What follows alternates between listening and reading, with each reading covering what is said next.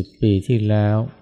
มีมหากรรมโอลิมปิกจัดขึ้นที่ประเทศบราซิล ปีนั้นเนี่ยมันมีนักกีฬาคนหนึ่งเนี่ยดังเป็นพลุเลยนะ แล้วก็เป็นม้ามืดที่คนส่วนใหญ่แทบไม่ได้ยินชื่อมาก่อน คือโจเซฟโจเซฟสคูลลิงนักว่ายน้ำชาวสิงคโปร์ ที่ดังก็เพราะว่าเขาสามารถที่จะเอาชนะแชมป์เหรียญทอง เรียกว่าเป็นเจ้าพ่อนะ ในเรื่องการว่ายน้ำเนี่ยคือไมเคิลเฟลป์ได้ไมเคิลเฟลป์นี่ดังมากนะสิบปีที่แล้วเนี่ยเพราะว่าเขาได้เหรียญทองโอลิมปิกนะเป็นว่าเล่นเลย เพราะว่าเหรียญทองก็ 23 เหรียญถ้าเหรียญอื่นอีกก็รวมแล้วก็เป็น 28 ไม่เคยมีใครเนี่ยได้เหรียญทองมากมายขนาดนี้ แล้วก็เป็นตัวเก่งนะในกีฬาว่ายน้ำที่บราซิลเพราะว่าโจเซฟสคูลลิงเนี่ย ซึ่งแทบไม่มีใครรู้จักเลยนะจากสิงคโปร์ซึ่งก็ไม่เคยมีมีประวัติด้านเหรียญทองโอลิมปิกจากการว่ายน้ำเพราะว่าเอาชนะไมเคิลเฟลป์ได้บางคนก็แตกตื่นกันใหญ่ เพราะเป็นเรื่องที่ไม่คาดฝัน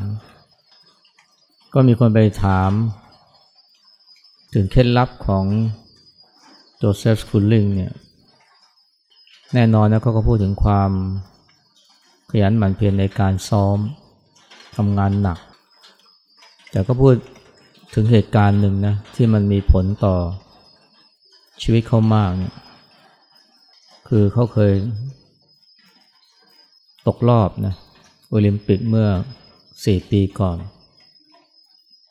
ตกรอบเลยนะ ก็เรียกว่า เป็นความล้มเหลว ที่สำคัญทีเดียว แต่เขาก็บอกเนี่ยความล้มเหลว และความผิดพลาดเนี่ย มันทำให้ผมเนี่ย เป็นคนดีขึ้น เติบโตขึ้น ในความล้มเหลวความผิดพลาดครั้งนั้นเนี่ย มันทำให้เขาเนี่ย พัฒนาตัวเองเนี่ยจนกระทั่งสามารถที่จะได้เหรียญทองโอลิมปิกจากการว่ายน้ำ ชนิดที่เรียกว่าโคนไมเคิลเฟลป์ได้โจเซฟสคูลลิงก็นี่ก็ดังนะแต่ว่าเดี๋ยวนี้เราแทบจะไม่ได้ยินชื่อเขาซะแล้ว เพราะว่าหลังจากที่เขาประสบความสำเร็จในกีฬาโอลิมปิกเนี่ยเขาก็มีชื่อเสียงได้รับการยกย่องสรรเสริญ แล้วก็ได้เงินนะ มีรายได้ต่างๆตามมา ทั้งเงินทั้งชื่อเสียง ทั้งความสำเร็จเนี่ย สุดท้ายมันทำให้ตัวเซฟสคูลิงเนี่ยไม่ได้สนใจนะการฟิตการฝึกซ้อมเท่าไหร่ ฝีมือเขาก็ตกลงไปเรื่อยๆ ไม่ได้ควบคุมการกินการคุมน้ำหนักเลยนะ น้ำหนักก็เพิ่มขึ้น สุดท้ายกลายเป็นว่าเขาก็ ไม่สามารถที่จะทำผลงานนะดีเด่นได้เลยแม้กระทั่งเอเชียนเกมเนี่ยแถมถูกจับได้ว่าไปสู่กัญชาอีกนะโอ้เรียกว่าชีวิตนี่ตกต่ำเลย ตกต่ำหลังจากที่ประสบความสำเร็จ มีชื่อเสียงมีเงินมีทองไอ้ตอนที่เขาล้มเหลวเขาผิดพลาดนี่นี่ ชีวิตเขาลุ่งเลยนะ เพราะว่าเขาได้เรียนรู้จากความผิดพลาด อย่างที่เขาบอกเนี่ยมันทำให้ผมเป็นคนดีขึ้น เติบโตขึ้น แต่พอเขาประสบความสำเร็จ ชีวิตเขากลับแย่ลงนี่มันมันเชี้เห็นเลยนะว่า ชื่อเสียง เงินทองความสำเร็จเนี่ย ซึ่งเป็นที่ปรารถนาของผู้คนเนี่ย มันไม่ได้ดีเสมอไปนะมันก็สามารถจะฉุดให้คนตกต่ำลงได้ในขณะที่ความล้มเหลวความผิดพลาดเนี่ยมันกลับทำให้ คนอย่างเข้านี่ เรียกว่าเจริญเติบโตมากขึ้น คนส่วนใหญ่ก็ต้องการนะนะ เงินทองชื่อเสียงความสำเร็จ เวลาทำบุญก็อธิษฐานก็ให้ได้สิ่งนี้ แล้วบอกว่าคนยังไม่น้อยเนี่ย สมหวังนะ อย่างหลายคนที่อธิษฐานว่าขอให้ได้ถูกลอตเตอรี่รางวัลที่หนึ่ง แต่พอถูกลอตเตอรี่แล้วเนี่ย ได้เงินมาหลายสิบล้านนี่ปรากฏชีวิตแย่ลงนะ อย่างรอปภเนี่ย เจ้าที่รอปภคนหนึ่งได้เงินถึงสามสิบล้านนะ เพราะว่า ชีวิตนี้แย่ลงเลยครอบครัวแตกแยก เมียก็ฟ้อง ต้องการส่วนแบ่งสิบล้าน มันก็มีข่าวทำนองนี้มากนะบางคนถูกลอตเตอรี่วันที่หนึ่งดีใจเลี้ยงฉลอง จนเมาไมา้สลบไปเพราะว่าเพื่อนนี่เอาลอตเตอรี่ขโมยไป ไปขึ้นเงิน เจ้าตัวเสียใจมากเลยนะลามนี่ลอยสูญหาย เพราะดีใจเกินเหตุ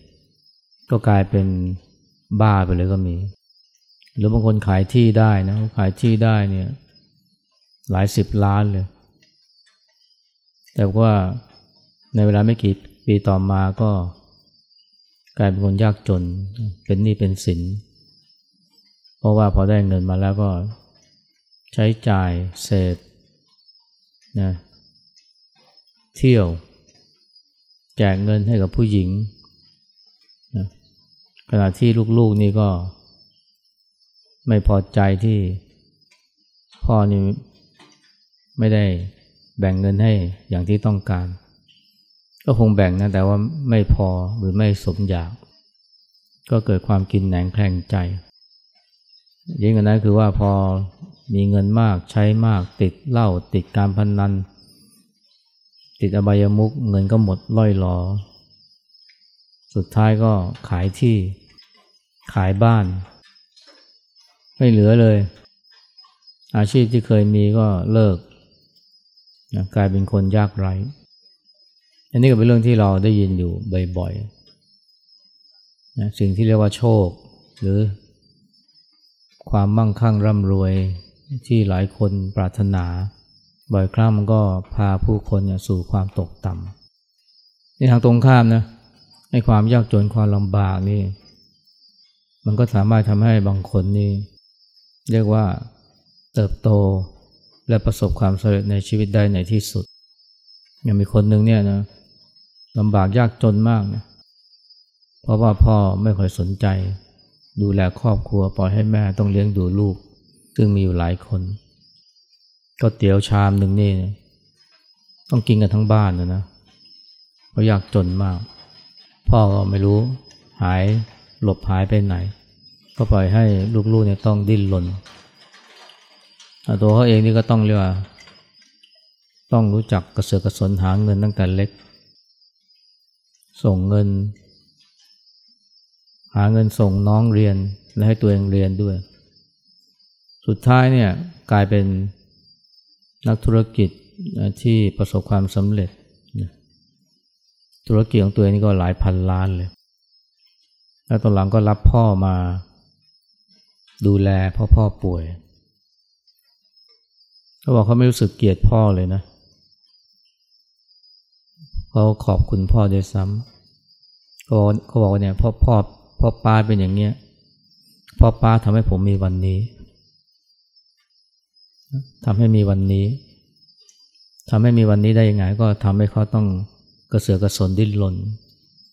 จนกระทั่งมีความสามารถในทางธุรกิจ ถ้าพ่อหรือป้านี่ดูแลเขาดีเขาอาจจะไม่มีความสามารถในทางธุรกิจก็ได้ แต่พอป้าเนี่ยนะไม่รับผิดชอบครอบครัวทำให้เขามีวันนี้ นี่ก็เป็นเป็นมุมมองนะที่ มันทำให้เขาเนี่ยไม่ได้มีความเกลียดชัง พ่อหรือว่าขมขื่นกับชีวิตที่ผ่านมา กับขอบคุณด้วยซ้ำอันนี้ก็เรียกว่าความลำบากนี่มันก็ทำให้หลายคนเข้มแข็งนะแล้วก็ประสบความสำเร็จในการงาน หรือจะรวมถึงความสำเร็จในชีวิตก็ได้ในที่ความสะดวกสบายทำให้หลายคน สียผู้เสียคน หรือสมัยนี้ความสะดวกสบายก็ทำให้เจ็บป่วยนะด้วยโรคต่างๆ ในขณะที่ความเจ็บป่วยกับทำให้บางคนนี่สามารถจะใช้ชีวิตอย่างปกติสุขได้ บางคนถึงกับขอบคุณความเจ็บป่วย อย่างที่เคยเล่าเนี่ยผู้หญิงคนหนึ่งเป็นมะเร็งเต้านมเนี่ยเขาบอกเนี่ยมะเร็งมันทำให้ เขาเข้าใจชีวิต แล้วก็รับมือกับโรคได้ดีขึ้นทำให้มีความสุขขึ้นจึงไม่กลัวมะเร็งเลย ถ้าไม่เป็นมะเร็งก็อาจจะต้องตายเพราะโรคซึมเศร้า เพราะเคยพยายามฆ่าตัวตายมาแล้วสามครั้ง แต่พอเป็นมะเร็งเนี่ยทัศนการมองโลกการมองชีวิตเปลี่ยนไป ขนาดจิตแพทย์ยังทักเลยว่า เขาเปลี่ยนไปนะเมื่อเริ่มเป็นเมื่อหลังจากที่ได้เป็นมะเร็ง อันนี้ก็เรียกว่าความเจ็บป่วยก็สามารถทำให้คนบางคน เติบโตขึ้นได้นะและสามารถที่จะมีชีวิตที่ดีขึ้นดังนั้นสิ่งที่หลายคนเนี่ยปรารถนา ไม่ว่าจะเป็นความสำเร็จ ไม่ว่าจะเป็นเงินทอง ไม่ว่าจะเป็นชื่อเสียงนะมันไม่ได้แปลว่า จะดีเสมอไป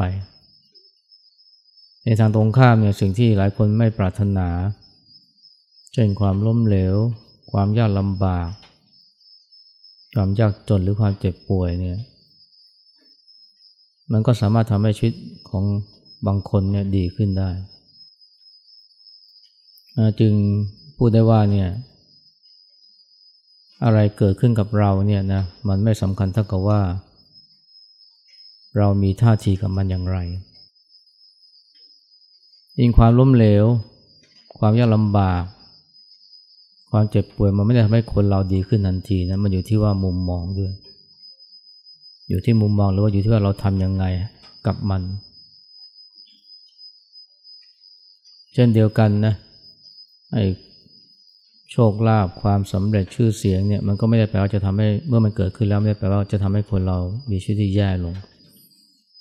มันอยู่ที่ว่าเราปฏิบัติกับมันอย่างไร หรือว่าเรามีท่าทีกับมันอย่างไร แต่คนมักจะไม่เข้าใจตรงนี้ มันจะคิดว่าเนี่ยถ้าฉันมีโชคได้ลาบแล้วชีวิตฉันก็จะดีขึ้นทันที หรือว่าถ้าเกิดมี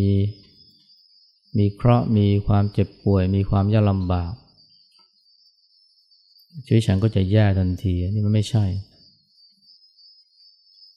อะไรเกิดขึ้นกับเราไม่สำคัญเท่ากับว่าเราทำกับมันอย่างไร เราปฏิบัติต่อมันอย่างไร เรามีมุมมองต่อมันอย่างไร เรารู้สึกต่อมันอย่างไรคำต่อว่าดาทอนะสำหรับบางคนกลายเป็นของดีนะอย่าง เจ้าของเมืองโบราณก็เคยพูดว่าเนี่ยวันไหนไม่ถูกตำหนิวันนั้นเป็นอัปมงคล ถูกตำหนิเมื่อไหร่ก็ถือว่าเป็นของดี จึงไม่ทุกข์นะเพราะว่ามันทำให้ได้ประโยชน์นะจากคำตำหนิ หรืออย่างคำด่าทอสำหรับบางคนนี่ถือว่าเป็นของดี เพราะเป็นเครื่องเครื่องขัดกิเลสนะไม่ได้ทุกข์เลย ไม่ได้โกรธแค้นเลยเมื่อถูกด่า นะกับกับเชิญชวนให้มามาดายนะเพราะว่ามันช่วยขัดกิเลสอย่างที่แม่ชีสาเนี่ยเคยขอร้องพระสองรูปที่มาด่าท่านว่าเนี่ยว่าเสียงด่าคำด่าของท่านนี่เป็นธรรมะทั้งนั้นเลย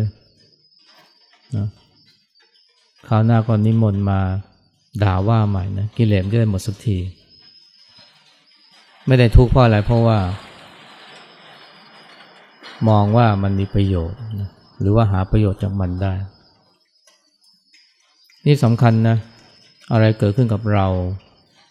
ไม่สำคัญเท่ากับว่าเรามีท่าทีกับมันอย่างไรนะอันนี้มันเป็นความจริงนะซึ่ง ในแง่หนึ่งมันก็ทำให้เราเนี่ยมีอิสระหรือมีสิทธิ์ที่จะไม่ทุกข์ได้ สิ่งที่เกิดขึ้นกับเราบ่อยครั้งเราก็ทำอะไรไม่ได้นะ คนที่เขาจะด่าเราเราก็ห้ามเขาไม่ได้ หรือว่าความเจ็บป่วยบางครั้งก็ห้ามไม่ได้ ความล้มเหลว แม้เราพยายามเต็มที่แล้วมันก็ยังล้มเหลว นะอันนี้เป็นเรื่องที่ เราทำอะไรได้ยาก ควบคุมได้น้อย แต่เมื่อมันเกิดขึ้นแล้วเนี่ย เรานะมีสิทธิ์ที่จะเลือกว่าจะทำยังไงกับมัน จะมองมันอย่างไร จะรู้สึกกับมันอย่างไร แม้กระทั่งความเครียดเนี่ยนะซึ่งเดี๋ยวนี้เป็นปัญหาใหญ่ของคนในปัจจุบันเนี่ยมันทำให้คนเจ็บป่วย แล้วก็ล้มตายกันเยอะ แต่ที่จริงแล้วเนี่ย ความเครียดเกิดขึ้นไม่ได้แปลว่า เราจะแย่เสมอไปนะมันอยู่ที่ว่าเรารู้สึกกับมันอย่างไร อย่าง เขาเคยทดลองกับนักศึกษาที่กำลังเตรียมสอบเข้า ที่กำลังเตรียมสอบเข้าเรียนปริญญาโทนะมาในมหาวิทยาลัยแห่งหนึ่งในอเมริกา ก็มีการสอบทดสอบนะก็แบ่งนักศึกษาเป็นสองกลุ่มกลุ่มหนึ่งบอกว่าเนี่ยความเครียดในขณะสอบเนี่ยเป็นของดีนะมันทำให้ความสามารถดีขึ้น อีกกลุ่มหนึ่ง ก็ไม่ได้บอกอะไรเลย พอให้ทดลองสอบดูปรากฏว่ากลุ่มแรกเนี่ยสอบได้คะแนนดี กว่ากลุ่มที่สองทั้งที่ความเครียดก็พอกัน เขารู้ได้ไงเขารู้เพราะว่าเอาน้ำลายเนี่ยของทั้งสองกลุ่มนะมาตรวจสอบก็เพราะว่าทั้งสองกลุ่มนี้มีความเครียดพอๆกันจากกลุ่มที่มีทัศนคติที่ดีต่อความเครียดนะเขากลับสอบได้ดีกว่า แล้วถึงเวลาสอบจริง ๆ ก็สอบได้ดี กว่าเช่นเดียวกัน แล้วเคยมีการศึกษานะติดตามผลนะคนหลายพันคนเลยในอเมริกาเขาก็สำรวจนะสุขภาพนะไม่ว่าจะเป็นโรคอะไรก็ตาม เขาก็ตรวจดูหมดแล้วก็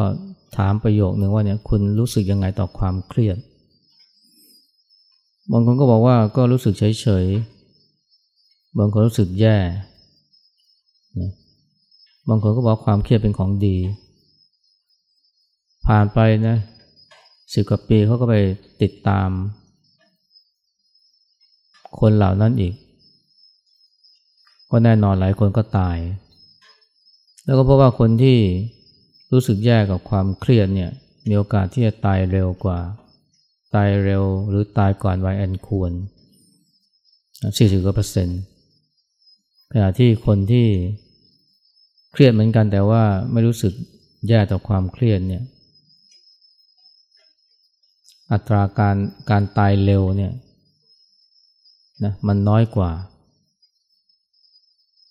ไม่ได้น้อยกว่าคนที่บอกว่าเครียดไม่ดีเท่านั้นนะยังน้อยกว่าคนที่บอกว่า ตัวเองเนี่ยเครียดไม่เท่าไหร่ หรือคนที่มีความเครียดต่ำด้วยซ้ำอันนี้มันก็แสดงว่าความเครียดจริง ๆ มันก็ไม่ได้เป็นสิ่งที่เลวร้ายมีที่ว่าเรามองเรามีทัศนคติอะไรต่อความเครียดนี่เวลามองย้อนเข้ามาใกล้ตัวเนี่ยนะเวลาเราปฏิบัติธรรมเวลาเราเจริญสติเนี่ยมันจะมีความคิดและอารมณ์ต่างๆเกิดขึ้นสิ่งที่เกิดขึ้นกับใจเราเนี่ยมันไม่ได้แปลว่า แม้มันจะเป็นความหลงแม้จะเป็นความฟุ้งแม้จะเป็นความโกรธเนี่ยหรือความหงุดหงิด มันไม่ได้แปลว่าจะเป็นสิ่งที่เลวเสมอไปนะมันอยู่ที่ว่าเรามองมันอย่างไรนะอย่างที่หลวงพ่อคำเขียนท่านเคยบอกเนี่ยหลงก็ดีนะหลงก็ดีถ้าเรารู้ ฟุ้งก็ดีนะ ถ้าเราเห็นมัน ไม่ใช่ว่าหลงแล้วนี่จะไม่ดี ไม่ใช่ฟุ้งแล้ว จะไม่ดี ดีแล้วไม่ดีอยู่ที่เรา อยู่ที่ว่าเรามองมันอย่างไรนะอยู่ที่ว่าเรานะเห็นประโยชน์จากมันหรือเปล่า เพราะนั้นเวลาปฏิบัติเนี่ยไม่ใช่ว่าจะต้องไปบังคับจิต ให้มันไม่ฟุ้งไม่ใช่ว่าจะต้องบังคับจิตให้มีแต่ความคิดดีๆ หรือความรู้สึกดีๆ เช่นความสงบนะ ไม่สงบก็ดีนะ ถ้าเราเห็นมัน หรือรู้ว่าไม่สงบ ดีกว่าสงบแล้วก็เพลินเคลิ้มดื่มด่ำไปความสงบ จนหลง แต่แม้หลงไปแล้วก็ยังดีนะ ถ้าว่ากลับมาเห็น หรือกลับมารู้ว่าหลงสติของเราเติบโตได้นะ ถ้าเราถ้ามันมีความหลงบ่อยๆ แล้วก็รู้ว่าหลงบ่อยๆให้ความหงุดหงิดก็เหมือนกัน ความแม้กระทั่งความโกรธก็เหมือนกัน มันก็ดี หลวงพ่อเขียนก็เคยพูดว่าเนี่ยความโกรธนี่มันก็มีค่านะ ถ้าเราทำกับมันอย่างถูกต้องเนี่ย ก็เอาเอามาดูไง เอามาเป็นเครื่องฝึกให้ดู เอามาเป็นเครื่องฝึกให้เห็น แต่ถ้าเราปฏิบัติกับความโกรธไม่ถูกต้องเราก็ทุกข์นะเเช่น หลงเข้าไปในความโกรธนะหรือว่าผลักไสความโกรธ มันจะดีหรือไม่ดีเนี่ยมันอยู่ที่เรา หรือพูดถูกต้องคือมันอยู่ที่การปฏิบัติของเรา อันนี้แหละคือสิ่งที่เราเลือกได้ เวลาเราปฏิบัติใหม่ๆนี่มันก็ห้ามใจลำบากนะมันจะมีความคิดและอารมณ์ต่างๆ มากมายเกิดขึ้น โดยเพราะเวลาถูกกระทบจากสิ่งภายนอก แต่มันเกิดขึ้นแล้วไม่ได้แปลว่าเราจะทุกข์ทันทีนะมันอยู่ที่ว่าเราปฏิบัติกับมันอย่างไรนะถ้าเราไม่รู้ทันมัน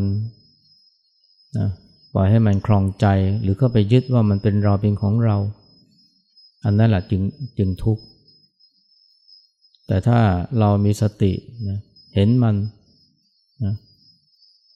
วางระยะห่างจากมัน เราก็ไม่ทุกข์ และมันเกิดขึ้นแต่ละครั้งแต่ละครั้งก็ทำให้สติเราเติบโตมากขึ้น อย่างที่เคยพูดอุปมานะว่า เรือเนี่ยไม่ได้จมเพราะว่าน้ำที่อยู่รอบเรือนะ แต่เรือมันจมต่อเมื่อน้ำเข้าไปในเรือตราบใดที่น้ำยังอยู่รอบๆเรือเนี่ยไม่เป็นไรหรอก ตราบใดที่น้ำยังไม่เข้าไปในเรือไม่เป็นไร น้ำกับช่วยเรือ ช่วยพยุงเรือให้ลอย หรือว่าให้เคลื่อนไปได้ ต่อเมื่อน้ำเข้าไปในเรือต่างหากที่ จึงเกิดปัญหา ความโกรธความโศกความเศร้าหรืออารมณ์อกุศลเมื่อเกิดขึ้นแล้วนี่มัน ไม่ได้แปลว่าเราจะทุกข์ทันทีนะมันอยู่ที่ว่าเราปฏิบัติกับมันอย่างไร ถ้าเราไม่เห็นมันไม่รู้ทันมัน เข้าไปยึดเข้าไปผักใสหรือไหลตามมัน ก็ถ้ากับปล่อยให้น้ำเข้าเรือนะแล้วเหลือปล่อยให้โจรมันเข้ามาสร้างความปั่นป่วนในตัวเมือง แต่ถ้าเกิดว่า เรามีสติเห็นมัน มันเกิดขึ้นแต่ละครั้งเราก็มีสติรู้ทันมัน ต่อไปเราก็จะเห็นมัน ไม่ใช่แค่รู้ว่ามันมีอยู่ในใจ แต่ยังเห็นอุบายวิธีของมันด้วยเราจะรู้ทางมันมากขึ้น แต่ก่อนแค่รู้ทัน รู้ทันว่ามันเกิดขึ้นแต่ว่าไม่เข้าไป ไม่เข้าไปยึดเข้าไปผักใสหรือไม่เข้าไป เป็นเหยื่อของมัน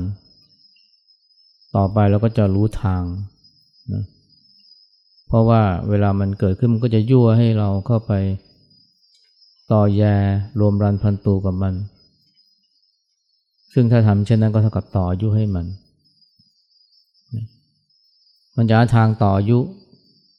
นะด้วยการให้เราเข้าไปยุ่งเกี่ยวพัวพันกับมัน แต่ถ้าเราแค่ดูเฉย